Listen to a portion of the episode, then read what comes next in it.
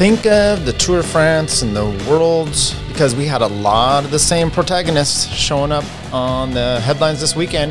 Liège Bastogne Liège 2020 will go down in history as one of the most amazing races ever. We had one winner, we had one loser, big loser. We had two that were basically robbed, and we had the UCI, which probably didn't have the balls to do the right thing in the, anyway. So they were bailed out by Roglic. We'll get to all of that. Hey, we break down LBL and the craziness there. Uh, the Giro it kicks off. Lopez does the same thing he did in the Tour de France, which is crash, stage one. We'll talk about that and show it. Ganna, he rides uh, strong, and some other issues we have going on, such as the Giro up to stage three, and some corrections. Corrections, um, Mr. Quinn Simmons and his video, or the video I did uh, for that on episode 205. Check that out. Uh, basically, it was uh, the media's treatment of Quinn Simmons. Huge, huge mind f, mind fart um, on my part. Uh, this is what you know. So look, I, I do a draft, and Chris and Kurt could could attest to this. Um, I don't have a script, but I do uh, some bullet points, and um, don't always go with, with what they'll say, but what they help me do. Sometimes I, I write things out, and then uh, I don't read them. I just kind of go along with what I remember from there. Well, I don't know where I got Kobe Bryant in my head but it definitely was Kaepernick. Colin Kaepernick was who I was going for. Had the right mind. Um, maybe it was because I thought uh, Col- Quinn Simmons was being effed in Colorado where he lives. Uh, and so I just thought of Kobe Bryant because that's what he did in Colorado. I don't know. Um, bad, bad, bad karma here. Anyway, so let's start right off with some of the uh, the, the, issues people had with uh, that episode. And if you uh, heard it, um, uh, take a, take a look at it, or if you didn't hear it, take a look at it. Episode 205, basically where I talked about Quinn Simmons being a young cyclist, uh, kind of how the treatment, and then we'll go over some of the comments too. So Kobe Bryant, what the f? It's it's Colin Kaepernick. Colin Kaepernick.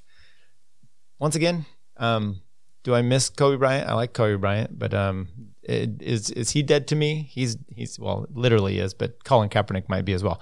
Insensitive, Tyler. Insensitive. Why don't you why don't you back off? Okay, I will. Um, what about the other? You know, I had a few other things here, but uh, Kurt pointed out to me. Um, evidently, you know, Dutch. They are the our longest standing ally. Yes, I understand that. Hey, New Amsterdam. Uh, that's what New York is now called. You know, they were over here. They're the big part of our history. They've been allies with us since the Revolutionary War. Um, I think John Adams bought a house in Amsterdam, no, The Hague, and I think that turned into our first um, embassy. So yeah, I get it. However, they were really, really neutral during a big section there where we could have used them, which was uh, World War One. Uh, their neutrality did not uh, avoid them getting uh, overrun and overtaken, and then soon thereafter they came out of some neutrality around 1945. And uh, yeah, so they've been with us. Fine, I get it. I like the wood shoes, quality people, um, and their tulips. So not a not a problem. If that's your only, and like I told Kurt, hey, if that's your only objection, I'm I'm good with it. Um, I'm just saying there's a, a, section of, of time there. You know, this reminded me reminded me of uh, the great documentary, and I talk about many of these documentaries, but this one, uh, Fish Called Wanda. Kevin Kline, he pretended to be CIA to John Cleese's wife there, and she's um, she said something about her dad was in MI6, I think, and he doesn't have a retort, so he just decides to go off and go, you know, if it wasn't for America, you'd be the smallest effing province in the Russian Empire, Soviet Empire, I think he said.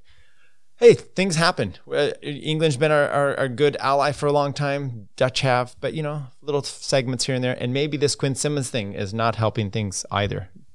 Policy.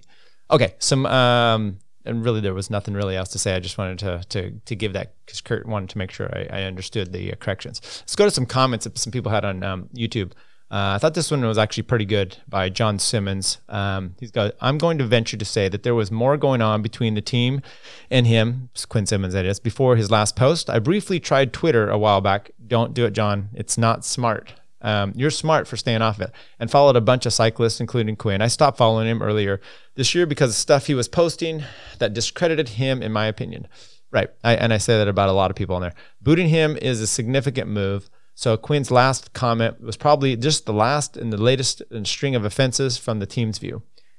Um, and remember, they didn't boot him; they just suspended him. I think that is a huge, huge deal. Uh, he's paid uh, to be a rolling billboard. So, yeah, you drink Pepsi at the end of a race when you're supposed to be wearing a Coke kit. Totally. Shake and bake. Um, we, we saw that with uh, Talladega Nights. Um, so, I understand that. Um, he wasn't booted; he was just suspended, which might be what you meant, um, John, there as well. Which I totally understand. I just think it's significant that they didn't um, actually fire him and that they only suspended him. One, um, yeah, how many, how many 19 year olds on Twitter are you following and going, hmm, that is that is amazing what you're saying. There's a lot of dumb people, old people, uh, and then I don't get my wisdom from these 19 year olds just saying uh, also, you know, a lot of these kids, it's like the first time that they've thought of something, they think it's the first time anyone's thought of something. And I don't doubt Quinn's probably a little bit on that. He's just opinionated. He's a young kid. He feels strong about what he feels. Um, there's so many. David Hogg on the other side of the spectrum. Maybe you think that he's brilliant. Maybe he is. Um, I, I, don't know. I just don't, I don't follow many kids. Uh, just saying that. It, most kids that are on Twitter are shouldn't be uh, followed in the first place. My kids, they're not on Twitter because they think that's old people's land. So there you go. Um, so actually agree quite a bit there with what you just say, John. Uh, Sean Begley said, "Excellent content, Tyler." Well, thank you. I uh, can we can we go to no? How about this one? No. There we go. The clapping, the clapping. We'll, we'll do that from there. Excellent content, Tyler. I'm just tired of cancel culture. The move they cower, they more they complain. The only made things worse. Totally agree about the politics as well. They both suck. Thank you. Um, not sure about all of that. There. Well, actually, that's pretty good. Uh, then we had this one. This guy actually ended up deleting this tweet. So he put his TW, and you know, lost a few lost a few subscribers over this one. Eh, what do you have? Uh, I thought it was a big issue, and you know, if you don't, that's part part of the thing. If you don't like what's being said, I don't think I took a controversial stand. I'm just basically saying, um, well, let's let's read what this guy said. Said covertly supporting apathy is a problem, which was bad and exploded in 1939. Remember that? And then one, two, three question marks. Okay, now I do. Uh, just don't raise your kids poorly and treat others poorly. Not cool. And, and I basically responded back. It's not on there anymore because he deleted the, the uh, post in YouTube. But it's like I don't actually know Quinn. I don't know if he was raised well. Maybe he's online and, and you know, I mean, how many kids are doing that? Um, so I don't know. Maybe he. I, I don't think a kid I don't know. I just don't know how he was raised. Uh, and I did an Edmund Burke quote, something like, um, you know, all it takes for evil to succeed is for good men to do nothing. That's kind of a, a an idea what you're talking about. And then I'm like, well, you know, 39. I met what Kristallnacht. I think it was 38. But you've got that. Um, is that what you're talking? Are you comparing digital Black Hand to Kristallnacht and the rise of the Nazis, uh, Hitler, you know, Khmer Rouge, Pol Pot? Uh, you've got uh, Lenin, Stalin, Pinochet. We'll pick right wing, left wing ones. Doesn't matter. I don't think we're there. And if you're going to compare um, Quinn Simmons what he did to that, then then you you're you're you're you're you're part of the problem that I was I was speaking to. There's a big difference between Kristallnacht and Quinn Simmons' Black Hand. So, which I think was by Felicia, but we don't have to get into that. Anyway, what about LBL? Liège, Bastogne, Liège. Well, first of all, Flèche Wallonne should have given us a little precursor of what was to come and that Marc Hirschi was riding well. Remember, he came off the Tour de France. It's out there in the in Worlds. And now he gets a chance, he podiums in Worlds. Now he gets a chance to see what he can do um, at Liège, Bastogne, Liège. He's one of them. Um, Alaphilippe, former Liège, Bastogne, Liège, I'm sorry, uh, festival winner, but didn't participate. Came off the tour strong, wins Worlds in demanding fashion there at the last 13K solo. And so we're looking for him as well. Then you got Roglic and Pogacar coming out of the tour. It'd be interesting to see how they did. I thought actually the BinckBank, Bink Bank tour, the finish there by um, Mathieu van der Poel took like a 50 kilometer solo finish on Saturday to overtake Mads Pedersen, put Mads in, in somewhat difficulty trying to uh, get him back. Not only wins the stage, but ends up winning the uh, whole thing overall. So his legs might have been a little tired.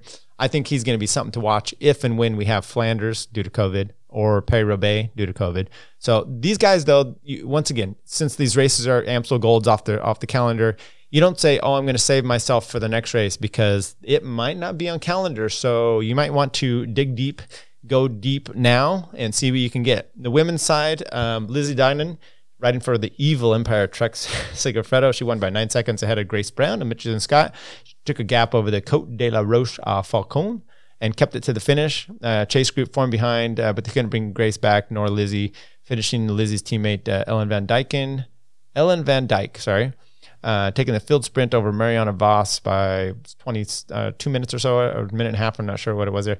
USA had Ruth Winder in 14th and Kristen Faulkner, Team TIBCO, an NCNCA rider, uh, in 20th.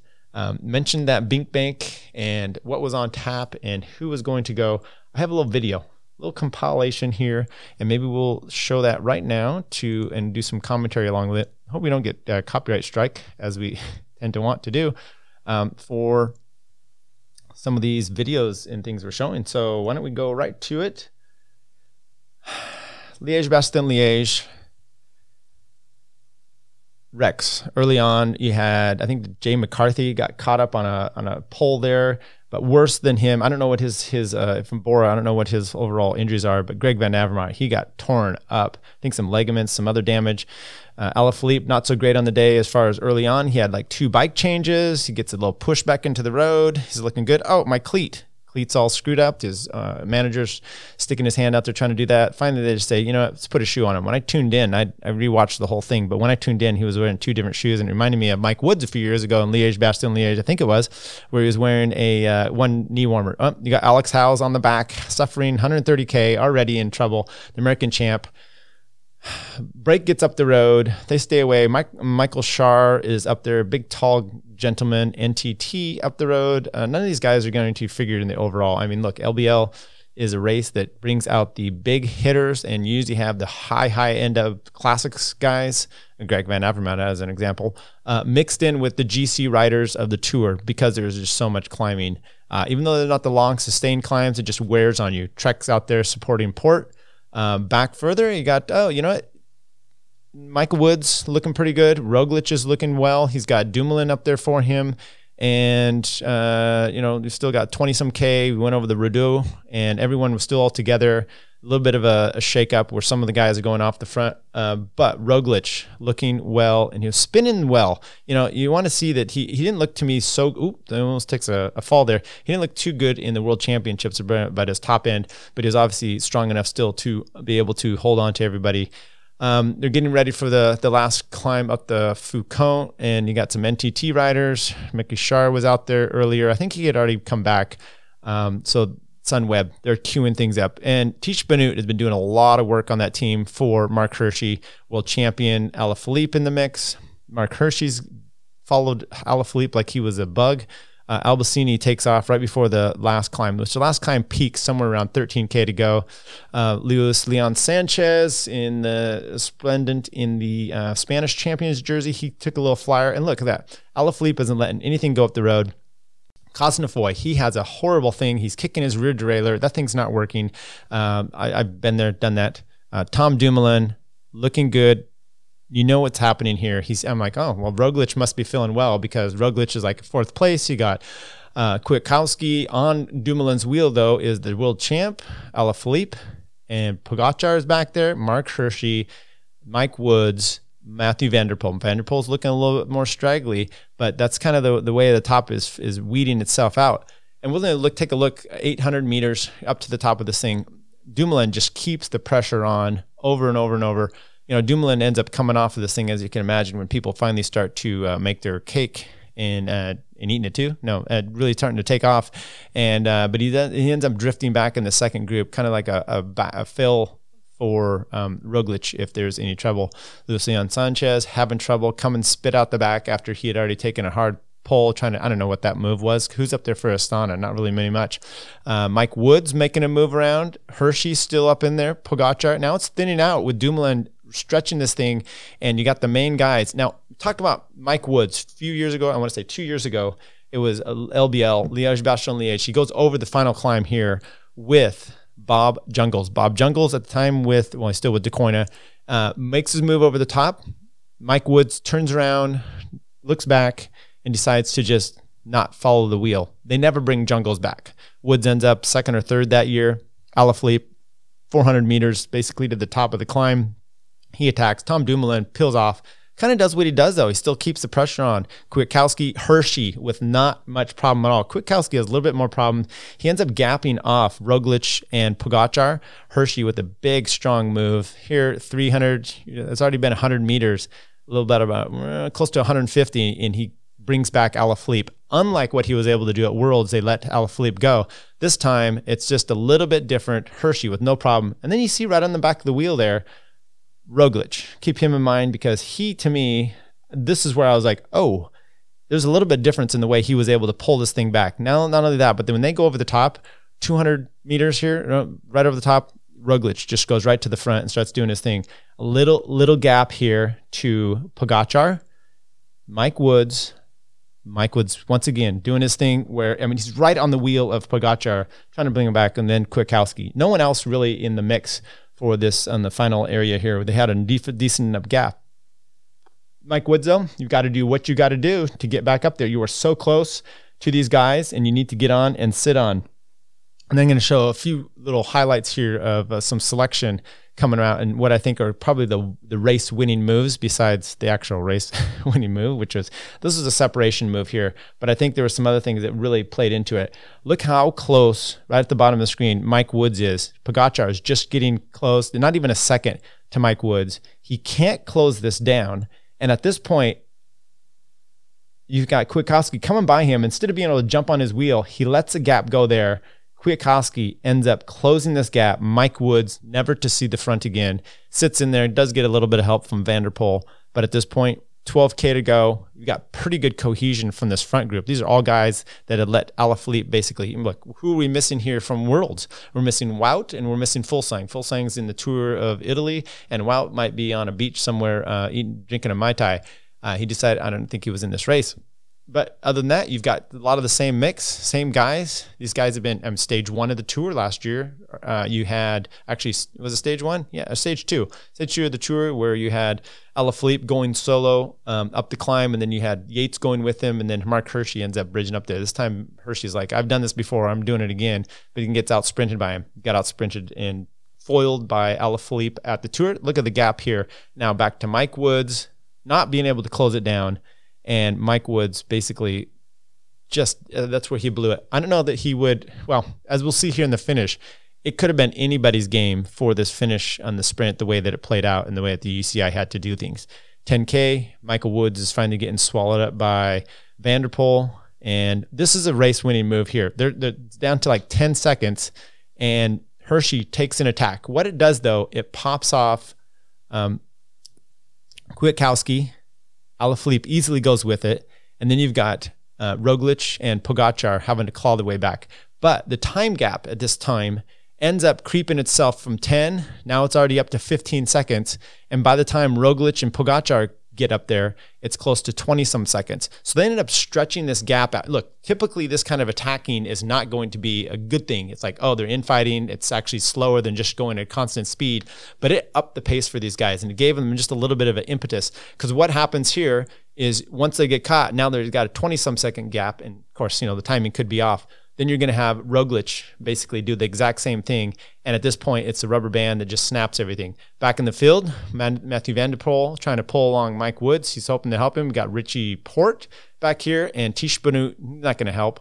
Uh, also, Dumoulin, he's not going to help. See, just a little bit after that, the gap's already up to 25 seconds. And here goes Roglic. What I think Roglic and Hirschi's two moves here – it just consolidated. And actually, Roglic, this little rise, they get rid of, like I said, uh, Kwiatkowski. He's no longer there, and this just kept the the putting the pressure on these guys because this little move and he's flicking his elbow was not much more than to get these guys up the road. Matej Mohoric, another Slovenian, 10.2k, kind of makes a move, and you don't see him again until 1k inside 1k to go eight kilometers later, it looks like the group's working well. They have uh, back down to 14 seconds. They got a little panic, but they had to do what they have to do. You got Mike Woods on the front of the chase group, Matthew van der Poel, they're still doing it. Once again, Sunweb's just sitting on the back here, as is uh, Tom Dumoulin in the bunch. And I don't see much of CCC giving much help. Deceuninck Quickstep, they're not going to do anything. And luckily for Mike Woods, he doesn't have to wear the. Oh, he does have Rigoberto, Rigoberto Uran.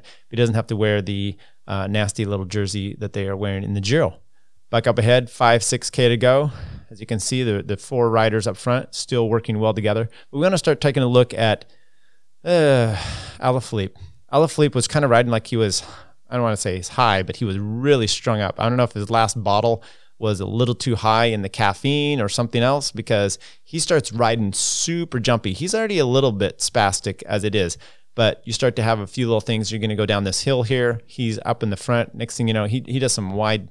He reminds me of the Bob Jungels and the, and Hanoi. Uh, and oh, look at that move. And we're going to slow this real quick in slow motion. I mean, they're doing you know really fast speed, and he just decides to pull out. What if they're overlapping a little bit? He would have taken out Hirschi. He would he would have wiped out that whole front group, which you know he maybe should have tried there. I don't think he would have been relegated for any of his move at that point. 2K to go. Pack is still coming down on him. 20 some seconds. Uh, good chase group going here, but these guys, there's a lot of descending, and they've changed the LBL. It used to come into the last K and a half, and it was kind of a nasty little uphill rise.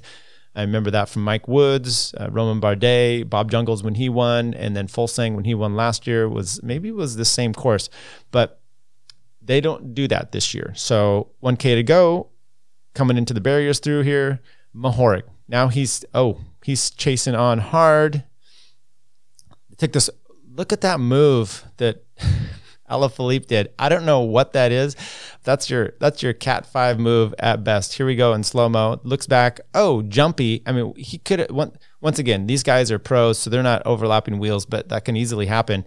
He could have taken out Roglic and Hirschi in one fell swoop, as he did there. Anyway, coming down the last corner, uh, he comes over to the, he being um, Alaphilippe, does the right thing, puts aside in, in the barriers, wants everyone to pass him on the correct side of the road. He's just lining things up. But then here's another interesting aspect. This whole race has so many interesting aspects. Uh, once, once again, Alaphilippe is trying to do his best to crash everyone out.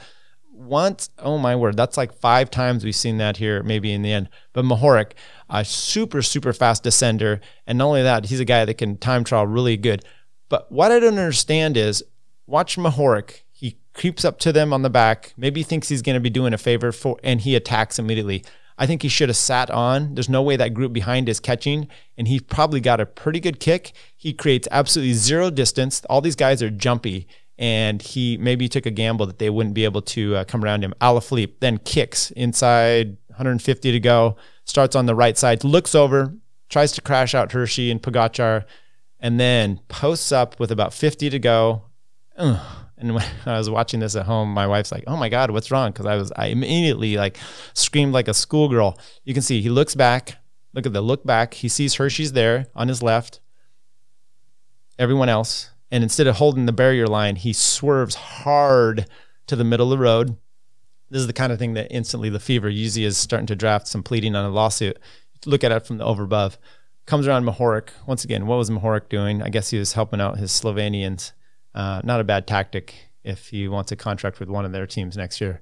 There's the look back, recognizes Hirschi, who has a line on him, who's coming around hard. In fact, starting to, ooh, pulls his foot out, knocks over as a domino into Pogacar, puts his foot back in, uh, Hirschi does.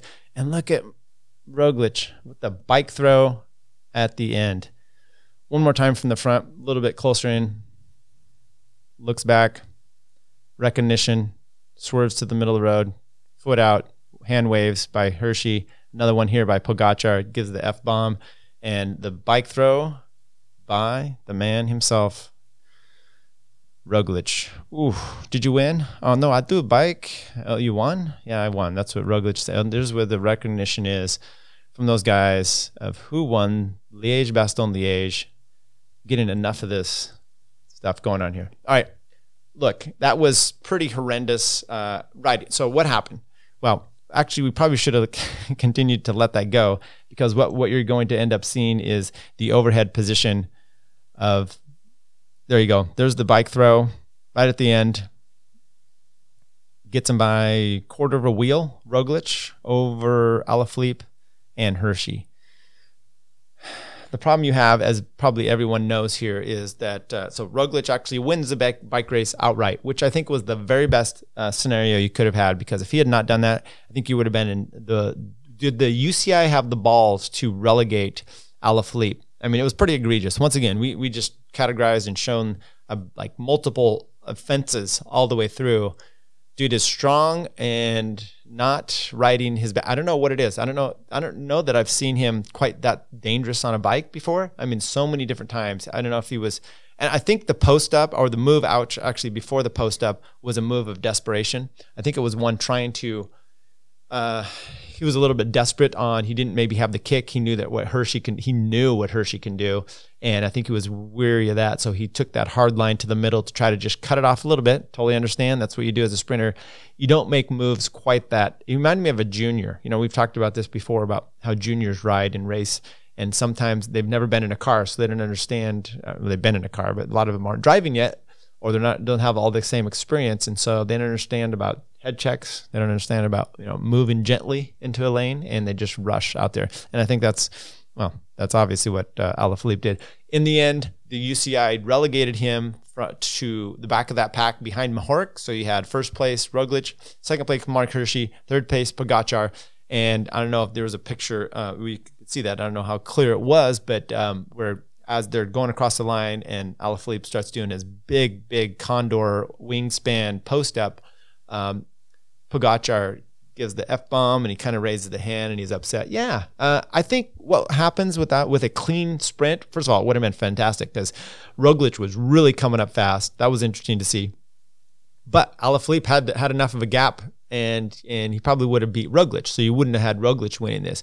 But I think you have Marc Hirschi winning. I definitely he was making the move up past him, and I think he. I mean, look, even as it was, he was able to re put his foot in the cleat and still, you know, just be a bike length or two behind. Or Pogacar, all those guys have a little bit of a kick, and that was exciting to see, and it would have been really good to see if if the little Frenchman hadn't have been um, trying to cheat there, cheat his way into the the finish. First place, second place, third place, fourth place, all fifth place, even uh, all the way down. Uh, really outstanding. Now, is this the curse of the rainbow jersey? Absolutely not. Curse of the Rainbow Jersey would have been him um, eating Dunkin' Donuts beforehand and not even make it to the finish. He made the decisive move up the Faucon, 13K to go. He drove that thing to the finish. He made the sprint uh, all the way out. He tried to clip these guys multiple times. That's not a world. That's not what a world champion does. It's uh, in the curse. No, curse uh, rainbow jersey does not get up there to make that kind of kick. So I'm not giving that uh, any credibility at all for the curse of the rainbow jersey. All right, what about the tour, uh, Tour of Italy? The Giro d'Italia started out uh, stage one, and uh, I thought we'd take a quick look here at. Um, share the screen here, and we'll we'll take a look at two little wrecks that happened previously from Mikel Angel Lopez. This is from, and, and I'm trying to get copyright strikes here again, but these uh, these groups they love me. Um, this is the Tour de France. You may remember this. Comes around the corner. Everyone's yelling, "Hey, you know, let's slow down, slow down!" And he's like, "Oh, grab it! Hey, but oh, head first, bam, right into." right into the mailbox.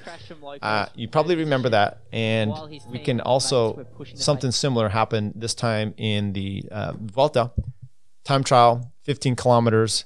It's pretty has a little bit of a hill up, and then from there it goes down, down, and it was I think the fastest Tour de France time trial. I mean, sorry, time trial, Grand Tour time trial on record.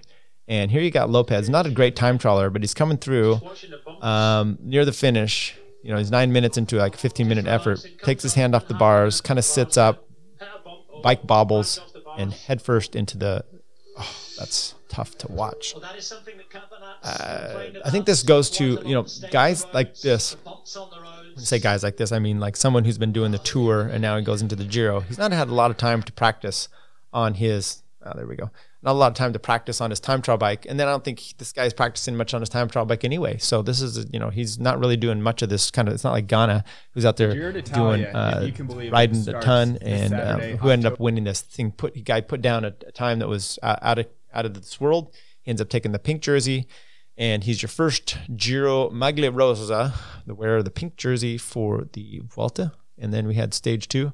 Stage two is uh, 150 or so, 148 kilometers, um, ending with a little about a two and a half, three kilometer uprise and then a kicker up there. And you had some guys taking off. Diego Ulissi ends up going up the road, uh, really making a move and uh, Peter Sagan ends up connecting, but Luisi was able to kick again, Ulissi, and he ends up winning it easily with a nice post up for stage two. Stage three, we went up Mount Etna today, and with that, well, it was pretty exciting. First of all, in the feed zone, you had sadness. You had, uh, and I saw a video. Kurt and Chris sent me a video.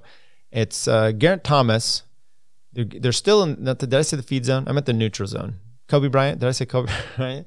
They're in the neutral zone, and they're going past you know crowds of people, and suddenly. Um, there's bottles all over the ground. It didn't look like a rough road, and then Geraint Thomas hits a bottle, blows out his front wheel, and he just slides and he's down. And it looked he looked pretty hurt. Well, as it was, they do this this uh, slog today, and then they end up about 15k going up the uh, Mount Etna. Uh, by the way, they started down there in what Sicily area, a little island off the coast down there in the southern part of, of Italy, and they crossed over. There's like a volcanic mountain, and uh, they Thomas he was having trouble, and he ends up. You know, when you tune into the last 15k, he's already off the back. He's not even a part of this. Up the road though is uh, Caicedo, I want to say that he is a, the writer for EF Education. Um, he is their Ecuadorian writer. He Caicedo, Jonathan Klever Caicedo. Luckily for him, he's also the Ecuador national champion, so he got to wear the Ecuador national champion jersey instead of the actual uh, Palace skateboards one but he's up the road. He and Giovanni uh, Visconti get a bit of a break. Uh, they were in the earlier break, and like like Lawson Craddock laid it down pretty good for setting his team up, uh, who ended up going up the road. But then from behind, you've got Thomas going out the back. Wilco Kelderman ends up making a little bit of a break for it. Rafał Michael. Rafał Majka had a teammate, and I'll have to look and see exactly um, if I could find out who he was because I did not recognize him. Little climber, Fabio. There you go, Matteo Fabbro. Dude was on the front making pace and it was making everyone hurt. And at some point, they're just kind of all like, well, why do we keep following you? So he, he kept gapping the front. And then he'd go up the road and then he'd come back to him and he's like, okay, well, I'm going to go. And he, at one point, he's shaking his head because people weren't latching onto him. And I was like, I don't think everyone wants to go your pace. And Rafał Majka, he's like five, ten people back. And he didn't even want to go that pace. So at some point, this, uh, this little climber guy um, kind of like bent over uh, everyone and then decided that he just didn't want to do it and he got spit out the back. But it was pretty nasty little climb up there. Uh, Wilco Kelderman comes in fourth place. You've got, let's just show everyone the the results here. Shadow, first place, Visconti, and this is kind of important here. 21 seconds back. Uh, Harm Vanhoucke in third, these are guys from the break. Well, and then you got Wilco Kelderman. He came out of the peloton with Fuglsang, um, 20 some seconds back from him. Rafał Majka, he did good. Thanks for his uh, teammate. Vincenzo Nibali, Jonathan Castroviejo, he's kind of their plan B or C now, I guess, for Ineos because uh, Geraint Thomas no longer. Also, who's no longer Simon Yates. He got spit out on the climb. Pozzovivo. I was really hoping that uh, the bull-legged little uh, man there from uh, Italy, riding for NTT that he could do something, partly because NTT could use some positive results. Uh, Steven Kruijswijk, he popped off this group just only last six seconds. He had had some, uh, and then Joao Almeida uh, for Deceuninck Quickstep, minute three back, he is tied exactly on time with Caicedo. So the we have as a count back, and since he had done better than him the first two days, at least the, definitely in the time trial, he ends up with the pink jersey, Joao Almeida, Deceuninck Quickstep in the bleed. Um, and Jonathan Caicedo of EF Pro in second, Pello Bilbao in third, Wilco Kelderman, Brandon McNulty, 110 back in eighth place. Great job, Brandon. Um, you know, you had done really well in, in, you, like I'm talking to him. You listen to this show in uh, Tour San Luis earlier this year, going at it with um, Remco Evan, Evenepoel. And I think, I'm trying to remember back there, but it seemed like to me, even when they were doing those big climbing, you had Ganna, Filippo Ganna on the on the pack with Remco and Brandon McNulty. Who wants to double check me on that and see if that's uh, actually the truth? If so, kudos to you. Um, the next few days of the tour, the Giro, um, let's see if there's anything else for this. First of all, points Diego Ulissi, the youth category, Joao, uh, Almeida, KOM, Caicedo, the team, Deceuninck Quickstep, and Trek in third on that. Uh, it'll be interesting to see um, what happens with McNulty coming up. And tomorrow, the stage for the Giro. Just got a big climb out in the middle, 140K. Probably sprinters can get over that. It's just a Cat 3 climb. Stage stage four. Here's stage five. Stage five actually has a cat one near the finish, so that would be a little bit more exciting and maybe get a big playoff. It's kind of like how today went, but I bet you're. I mean, it's a decent cat one climb there before a pitch down to the finish, so you should get to be able to see um, a little bit more GC action for that one as well. And then we're still heading up the coast, or actually they might be heading down the coast. Uh, that one's got a little bit of a kick there, probably a little bit more sprinters. So sprinters should be starting to have their day coming out here in the Giro with all that good stuff. How about uh, the ride of the day, the ride of the week, ride of the month, or whatever in that? How do you feel about Alaphilippe losing it? Um, personally, I was ecstatic when that happened. One of the best finishes I've seen in my life. Uh, I have, I, you got to give it to Alaphilippe. I'm not, I've, I've voiced this uh, many times. I'm not a huge fan of, I love his riding. I'm not just a huge fan of him. Maybe it's, like I said, it's that team, kind of just the way they are. But seeing him go down like that was kind of it's horrible to say. It's kind of cool, but I'm a big fan of all those other guys that were in the break. I wanted to see I really wanted to see a straight up four man because I and I give anything to you, Mohoric kind of came in and blew it. Four man sprint to see who would just pull that out. I think Hirschi would have would have got it, and that really sucks for him. And it was really um, upstanding to see Hirschi, Pogacar talk afterwards, kind of just downplaying it, being okay. Dude, you're young. Uh, you may not get another chance. You never know. Um, you know, you got you got worked over. You had pulled out of the pedal when you were coming by this guy. That's that's really shitty. And Pogacar, he didn't even get a chance to get round up to speed. He was still overlapping bikes with Hirschi as well. Why? Because he was in the mix, and you're all probably going to be coming past uh, Alaphilippe. And I think Alaphilippe, like I said, I think he was a little feeling a little desperate when he made that move. Um, I think he knew where he was at, and then that's why he had such elation when he came across the line with his arms open wide a little too soon. And then you just have uh, Roglic who doesn't quit. And Roglic, give it to him. He he gets the tour. It's in his hand. He's going to win the Tour de France, the biggest effing race in the in the world, in the COVID world. He just it, everything's just shitty. And he comes out, he dominates that race, goes into the time trial, gets his ass kicked. And there's there's power numbers uh, that have been released, and he was barely like six watts a kilo going. Out, but I don't think that he does much more than that. But I don't think he could have beat Pogacar. Could have mentally just been horrible. He comes out and stands up there in Worlds and ends up being, uh, you know, with the top guys in the finish there. And then he comes out today and he ends uh, today, uh, LBL on, on Monday, on Sunday, and he gets the win. He didn't even finish when post up guy was posting up, trying to take the title, and he still did the bike throw. I give him a ton of credit for being in the head mentally in that game. So I'm I'm spreading it out. I'm giving it to Hirschi, I'm giving it to Pogacar, and I'm giving it to Roglic. I love those three guys. They rode great today. Or what is this? They rode great on the LBL, and um, it's great. Once again, it's also great to see Alaphilippe doing what he does in the rainbow jersey, showing himself for everyone. That's all we have today. It's episode 206 in the books. Uh, check back my Quinn Simmons comments. You may or may not like it, but I, I think it was uh, something to keep in mind. Let's not hate on everybody. Someone has a different opinion. I doubt Quinn Simmons wants to send you to the gas chambers, and I doubt um, that he has the power to do it anyway. Take care, everybody.